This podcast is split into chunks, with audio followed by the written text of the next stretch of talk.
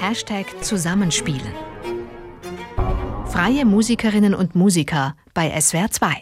Hallo, am Mikrofon ist Christiane Peterlein und zu Gast ist in dieser Folge Saxophonist und Komponist Magnus Mehl. Hallo, Herr Mehl. Hallo. Ja, schön, dass Sie da sind. Zum Einstieg habe ich meine Frage an Sie. Ähm, was sind drei Eigenschaften, die man als Saxophonist unbedingt braucht? Ja gut, also als Saxophonist sollte man natürlich vor allem Saxophon spielen können oder Saxophon geübt haben, aber als Musiker generell ähm, braucht man sicher einige Eigenschaften, also Flexibilität, Kreativität und äh, ja, die Bereitschaft, auf neue Situationen einzugehen und spontan zu reagieren, äh, ist im Jazz generell hilfreich. Mhm. Und warum sind Sie Saxophonist geworden?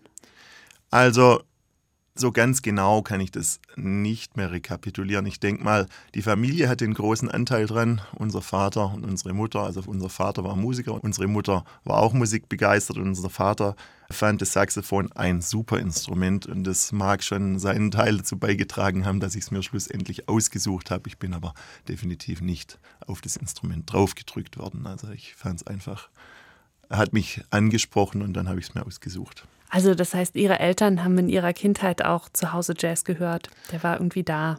Der lief aber nicht nur Jazz, da lief äh, Supertramp, da liefen die Beatles, also es lief auch irgendwie die Anfänge von Hip-Hop und äh, ähnlichem, also deutschem Hip-Hop und ähnlichem. Unser Vater war da sehr, sehr offen für alles und wir hatten eigentlich ein breites musikalisches Spektrum, das uns daheim also unterbewusst präsentiert worden ist. Ja, und irgendwann kam dann die Entscheidung, das jetzt auch beruflich zu machen, das zu studieren.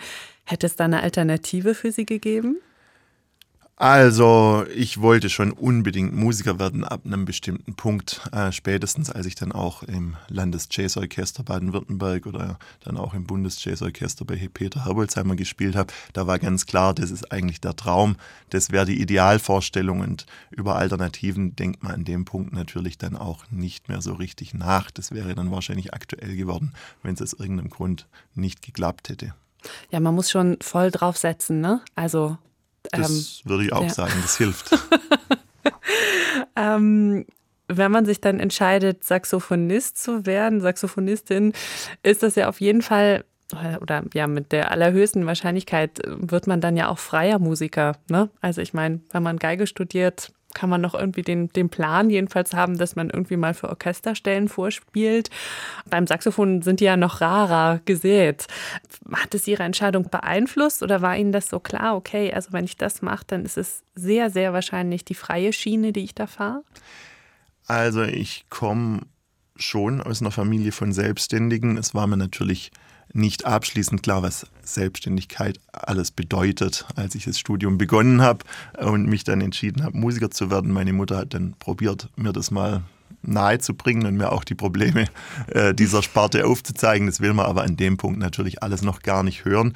Und äh, ja, es, es läuft ja zum Glück jetzt bei mir eigentlich als Selbstständiger ziemlich gut. Aber es war mir nicht ganz klar, was es bedeutet. Und äh, dass man als Saxophonist natürlich keine Orchesterstelle kriegen kann, das sehen Sie völlig richtig. Die paar Rundfunk-Big Bands, die es in Deutschland noch gibt, auf die kann man jetzt nicht zwingend spekulieren. Und wie passt das zu Ihnen als Person, freier Musiker, Selbstständiger zu sein? Also ich würde sagen, es passt ziemlich gut. Klar, man muss dann auch mal abschalten können und sagen, für heute reicht's. Das fällt mir dann generell etwas schwerer. Also wenn man freischaffend arbeitet, ist man natürlich auch völlig allein verantwortlich und ähm, hin und wieder habe ich dann schon sehr lange Arbeitstage, die ich aber zugegebenermaßen immer etwas später anfange, als jetzt jemand anfangen würde, der jetzt angestellt wäre. Also das äh, morgens aufstehen, das hat sich so eingependelt, das äh, ist und bleibt, glaube ich, nicht mehr meins. Okay, also das, das äh, selbstständige Zeitmanagement, aber auch diese große Eigenverantwortung können Sie beides? Gut. Genau, ich fange dann unter Umständen spät an und habe dann aber auch das Pflichtbewusstsein oder das schlechte Gewissen, sagen wir es mal so, um sehr lang dann noch dran zu bleiben. Und das äh, hat natürlich äh, Positives und Negatives. Und man kann sich seine Freiräume selber schaffen und mal Auszeiten nehmen. Und das kommt mir schon auch sehr entgegen. Die Aufnahmen, mit denen wir Sie jetzt in dieser Folge hören, die sind im Juli 2020 entstanden im Friedrich-Bischoff-Studio in Baden-Baden. Da waren Sie mit einer Quartettbesetzung. Ähm, mit wem haben Sie da zusammengespielt? Genau, in dem, bei dem Studiotermin Baden-Baden habe ich mit meinem Bruder Ferenc gespielt, wie eigentlich fast immer. Das ist unser Schlagzeuger oder der Schlagzeuger meines Vertrauens. Und dann war dabei der, am Kontrabass der Dietmar Fuhr. Mit dem hatte ich noch vor dieser Studio-Session gar nicht so viel zu tun. Hatten wir vielleicht zwei, drei gemeinsame Konzerte, haben uns aber sofort sehr gut verstanden und musikalisch kenne ich den Dietmar Fuhr tatsächlich schon recht lange. Dem habe ich schon in Konzerten zugehört, als ich noch äh, 14, 15 war. Das ist der älteste in dem Quartett und war damals schon begeistert. Deswegen hat es mich umso mehr gefreut, dass ich den mal selber dann engagieren konnte. Und das allererste Mal in einer kleinen Quartettbesetzung mit dabei war der Christian Mähler. Auch ein toller Musiker, ein Trompeter aus Köln. Und das hat von Anfang an gepasst und war also wirklich auch großes Glück, dass wir das beim SWR ausprobieren dürfen. Wir sprechen gleich noch ein bisschen über diese Besetzung und was die dann ausgemacht hat im Zusammenspielen. Und ähm, als erstes hören wir sie jetzt mit einem Titel von Ihnen, Herr Mehl, Sunnyside Queens.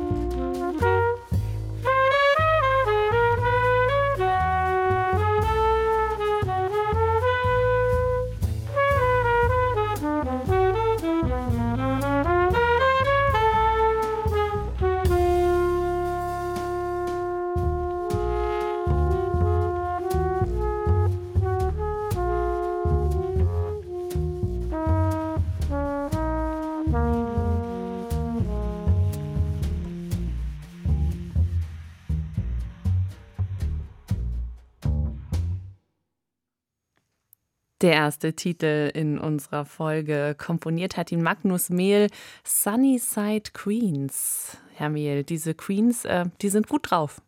Das stimmt, da war es recht hübsch. Wer sind die, die, die Sunnyside Queens? Also Sunnyside Queens ist äh, ein Stadtteil in, also ein noch kleinerer Stadtteil von dem großen Borough, dem Stadtteil Queens in New York ah, City. Und okay. da habe ich, da habe ich tatsächlich äh, gelebt während meines Studienjahrs in New York. Da war ich also auf der Suche nach einem bezahlbaren Zimmer und war relativ lang, also gefühlt relativ lang im Stress, bevor ich was gefunden hatte. Und ja. dort bin ich eben untergekommen bei einer puerto-ricanischen Familie. Es ist eine spanischsprachige Gegend. Die sprechen schon auch alle Englisch, aber jetzt nicht so gut und auch nicht flächendeckend. Also es hat mir es war eine witzige Zeit in New York und in Sunnyside, Queens, dann war ich dann immer zu Hause. Und sprechen Sie Spanisch seitdem? Überhaupt nicht. Nee, auch, ich habe dann schon eher Englisch üben müssen. Ja, ich habe gesehen, dass Sie diesen ähm, Titel in drei Fassungen aufgenommen haben im Juli, ähm, in drei verschiedenen Längen auch. Wie kommt das zustande?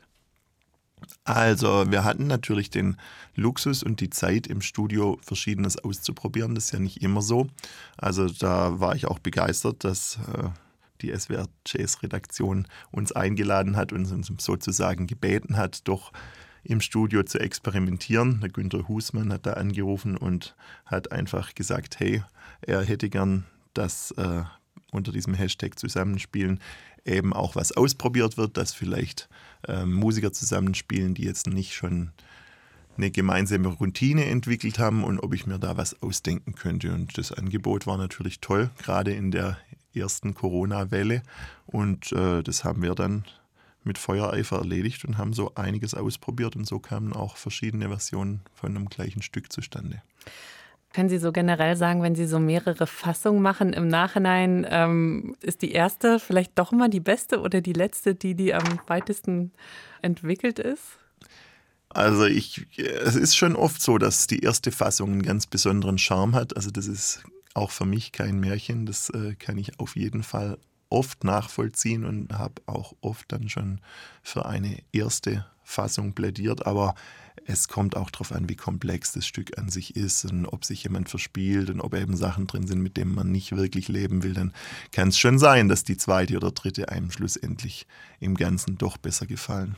Jetzt haben Sie eben schon angesprochen, in der Combo, in der Sie im Studio ähm, in Baden-Baden gespielt haben, da gibt es eine ziemlich große Altersspanne. Also der Kontrabassist Dietmar Fuhr ist Jahrgang 1964.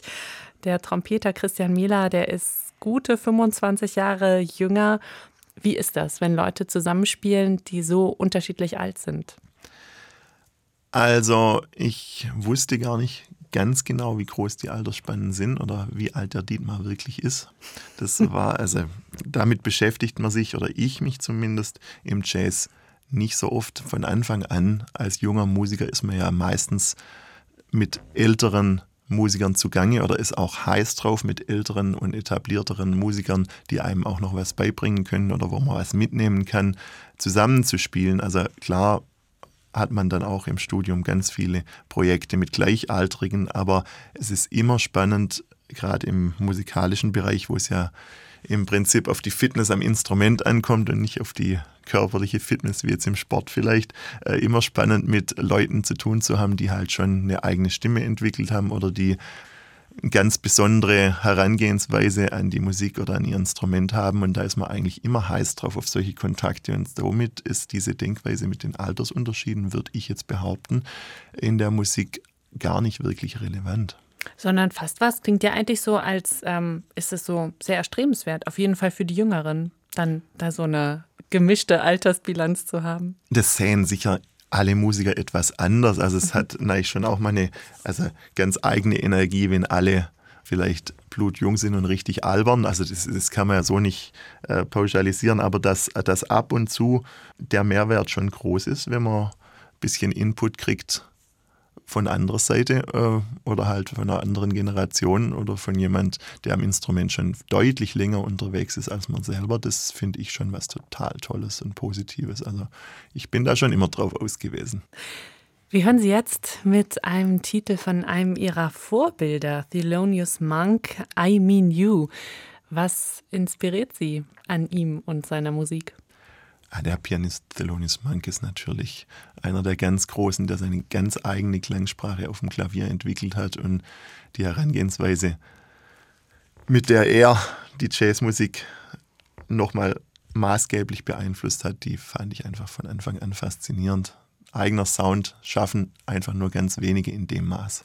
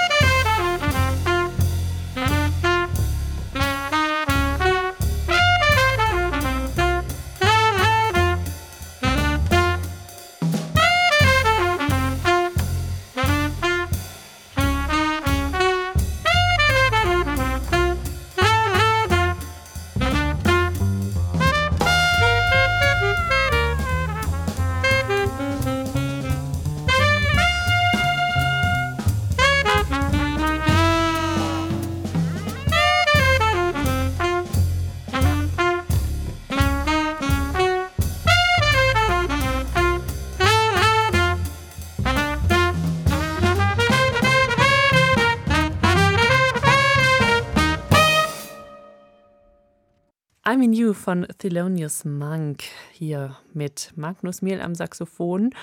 Herr Mehl, ich habe mir vor unserem Gespräch natürlich Ihre Vita angeschaut und auch die vielen Auszeichnungen gesehen, die Sie erhalten haben, unter anderem den Jazzpreis Baden-Württemberg, den haben Sie 2015 erhalten. Da habe ich mich gefragt, wie ist das eigentlich für Sie persönlich? Was macht für Sie persönlich Erfolg als Musiker aus?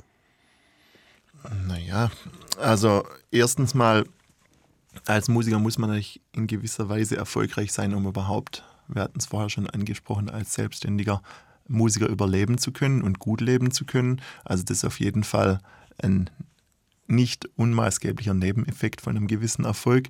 Und dann äh, ist die Anerkennung natürlich auch immer eine schöne Sache. Also man freut sich oder ich freue mich natürlich wahnsinnig, wenn die Sachen, die ich mache, die ich kreativ praktisch leiste oder kreativ in die Welt raus saxophoniere, wenn die auch irgendwie auf, auf so eine Gegenliebe und Anerkennung stoßen, das ist einfach ein sehr erfüllendes Gefühl. Und ist es so, dass man, je erfolgreicher man wird, ähm, auch desto mehr Optionen sich einem auftun von Kooperationen von Leuten, mit denen man Musik machen kann?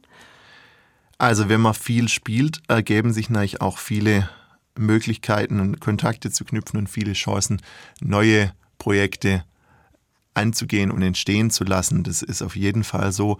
Ähm, man weiß allerdings nie, aus welcher Bekanntschaft. Manchmal sind es Ecken, wo man nie erwarten würde, dass da das nächste spannende Ding herkommt. Ähm, also da lässt sich ja, das ist ja auch das Tolle dran, keine Regel aufstellen. Also nicht bei allen aufwendigen großen Produktionen kommt zwangsläufig die nächste spannende Sache um die Ecke. Das kann was ganz, ganz Kleines, eine Alltagsbegegnung sein oder irgendwie so am Rande, dass man Musiker mal am Rande streift und dann ergibt sich daraus was.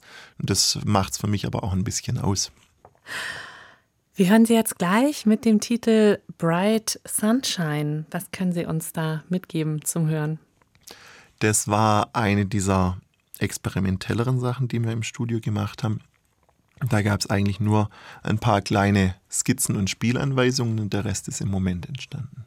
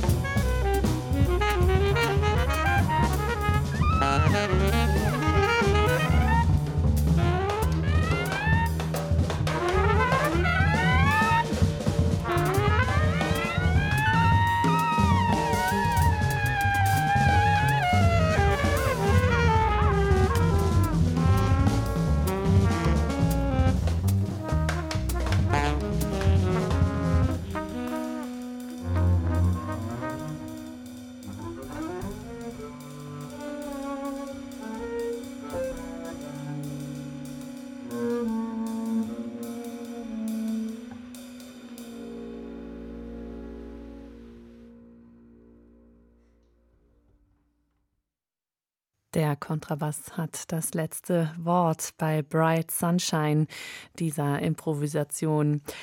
Herr Mehl, wie fühlt das sich für Sie an, wenn Sie mit anderen Musikern improvisieren? Ach, das ist immer eine sehr spannende Sache. Also, wenn man fit ist, klar, es gibt auch mal Situationen wie überall im Leben. Da fühlt es sich nicht ganz so spannend an, wenn jetzt irgendwie mal die Müdigkeit bei einem Konzert durchschlägt oder so, dann muss man sich auch zusammenreißen, weil Improvisation auch ein hohes Maß an Konzentration erfordert. Man braucht offene Ohren und eigentlich äh, muss wach sein, um auf das eingehen zu können, was auch um einen rum passiert. Also das, das macht es ja auch so spannend und so erfüllend, wenn es dann klappt und wenn es dann gut läuft und alle interagieren auf einem hohen Niveau und es kommen richtig schöne Dinge bei raus. Aber man merkt auch am Ende, was man getan hat. Also die Aufmerksamkeit und die Konzentration, die man dafür braucht, die sind schon nicht ohne. Also zieht richtig die Energie, die man reingibt. Ja, ba ist beides. weg. Ja, man, man, kriegt, äh, man kriegt vieles zurück und äh, es, äh, es macht einen natürlich auch auf eine gewisse Weise platt. Sie haben im Vorfeld erzählt, dass Sie bei dieser Session für Hashtag Zusammenspielen verschiedene Arten des Zusammenspielens umsetzen wollten. Der nächste Titel, den wir hören, ist Veni oder Veni Creator Spiritus. Was für eine Art des Zusammenspielens hören wir da? Ja, das ist äh, auch eine improvisatorische Art des Zusammenspielens auf der Basis von einem gregorianischen Choral. Ich habe mal das Glück gehabt oder die faszinierende Erfahrung mit ähm, einem Knabenchor zusammenzuspielen. Und da haben wir das das erste Mal ausprobiert. Die haben dann diesen gregorianischen Choral interpretiert und ich habe mit dem Saxophon dazu gespielt und das ist mir wieder eingefallen ähm, in der Vorbereitung für die Studiozeit und den habe ich dann einfach mal mitgebracht und wir haben dann einfach überlegt, wie könnte man die Sache rangehen an diesen Choral und haben uns ein Konzept erarbeitet auf die Schnelle und äh, so ist die nächste Nummer entstanden.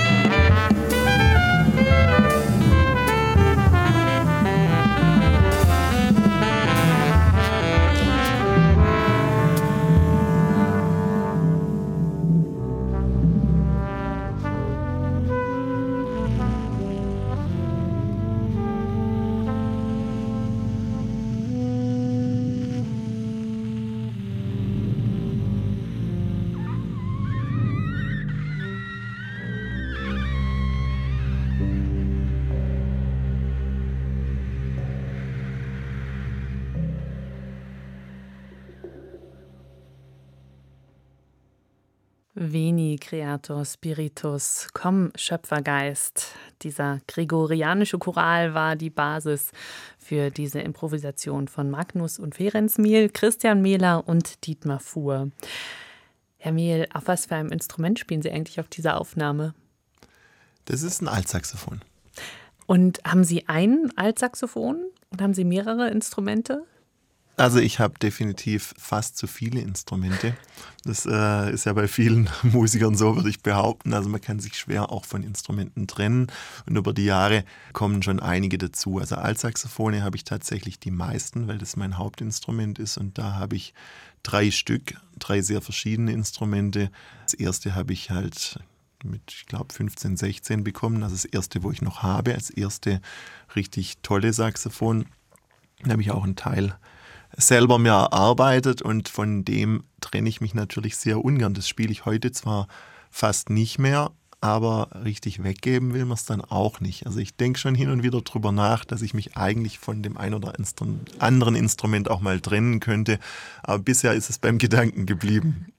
Und äh, welches Ihrer drei Altsaxophone haben Sie hier mit nach Baden-Baden genommen ins Studio? Also aktuell spiele ich ein Selmer Mark VI, das ist ein Saxophon aus den 1950er, 1960er Jahren, also ein altes, für Saxophonverhältnisse, ein altes Instrument, das gleichzeitig das Plus hat. Also die Selmer-Instrumente aus dieser Zeit lassen sich total gut spielen und hatten schon die moderne Technik. Also wenn man dann äh, noch ältere Instrumente rangeht, was ich auch definitiv schon getan habe, dann ist nicht von den Griffen nicht alles so luxuriös und von den Tasten. Also da hat sich mechanisch dann doch noch einiges verändert und ja, dieses Selmer Mark 6 hat eben den Sound eines alten Instruments, finde ich zumindest, und gleichzeitig den Luxus von einer modernen Technik. Und haben Sie auch zudem so eine emotionale Beziehung?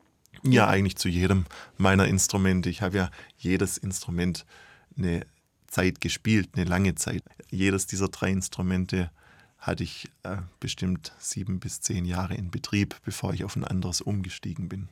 Also jetzt haben wir das Selma-Instrument kennengelernt, das was dann ihr, ihr erstes äh, richtiges ähm, Saxophon und was welches ist das dritte? Das dritte ist ja eigentlich das Selma. Also davor habe ich das ein, genau. genau das, äh, davor habe ich ein Con Ladyface gespielt, also auch ein ganz tolles Instrument, bisschen älter als das Selma. Das heißt Ladyface, weil da der Kopf von einer Dame auf den Klangbecher hm. drauf äh, graviert ist. Und so ist der Name entstanden. Und das Tenorsaxophon, also ich habe das Altsaxophon, das Tenorsaxophon von diesem Modell hat zum Beispiel äh, Dexter Gordon gespielt. Mhm. Wir hören Sie als letztes noch mit einem Standard On the Sunny Side of the Street. Wie hat der es in Ihrer Auswahl geschafft?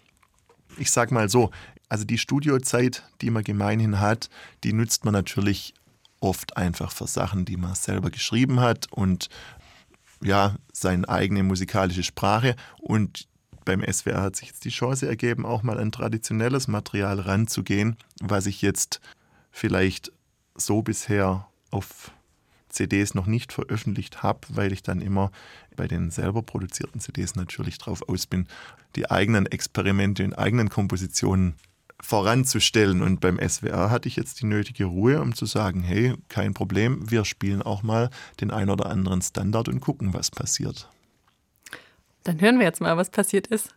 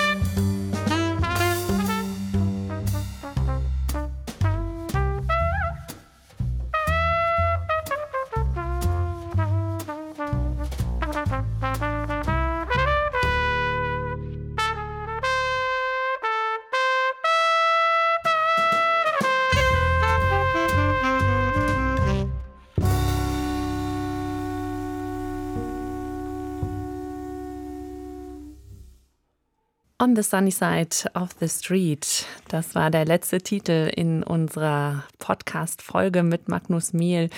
Herr Mehl, hören Sie eigentlich selber auch Podcasts? Podcasts höre ich hin und wieder.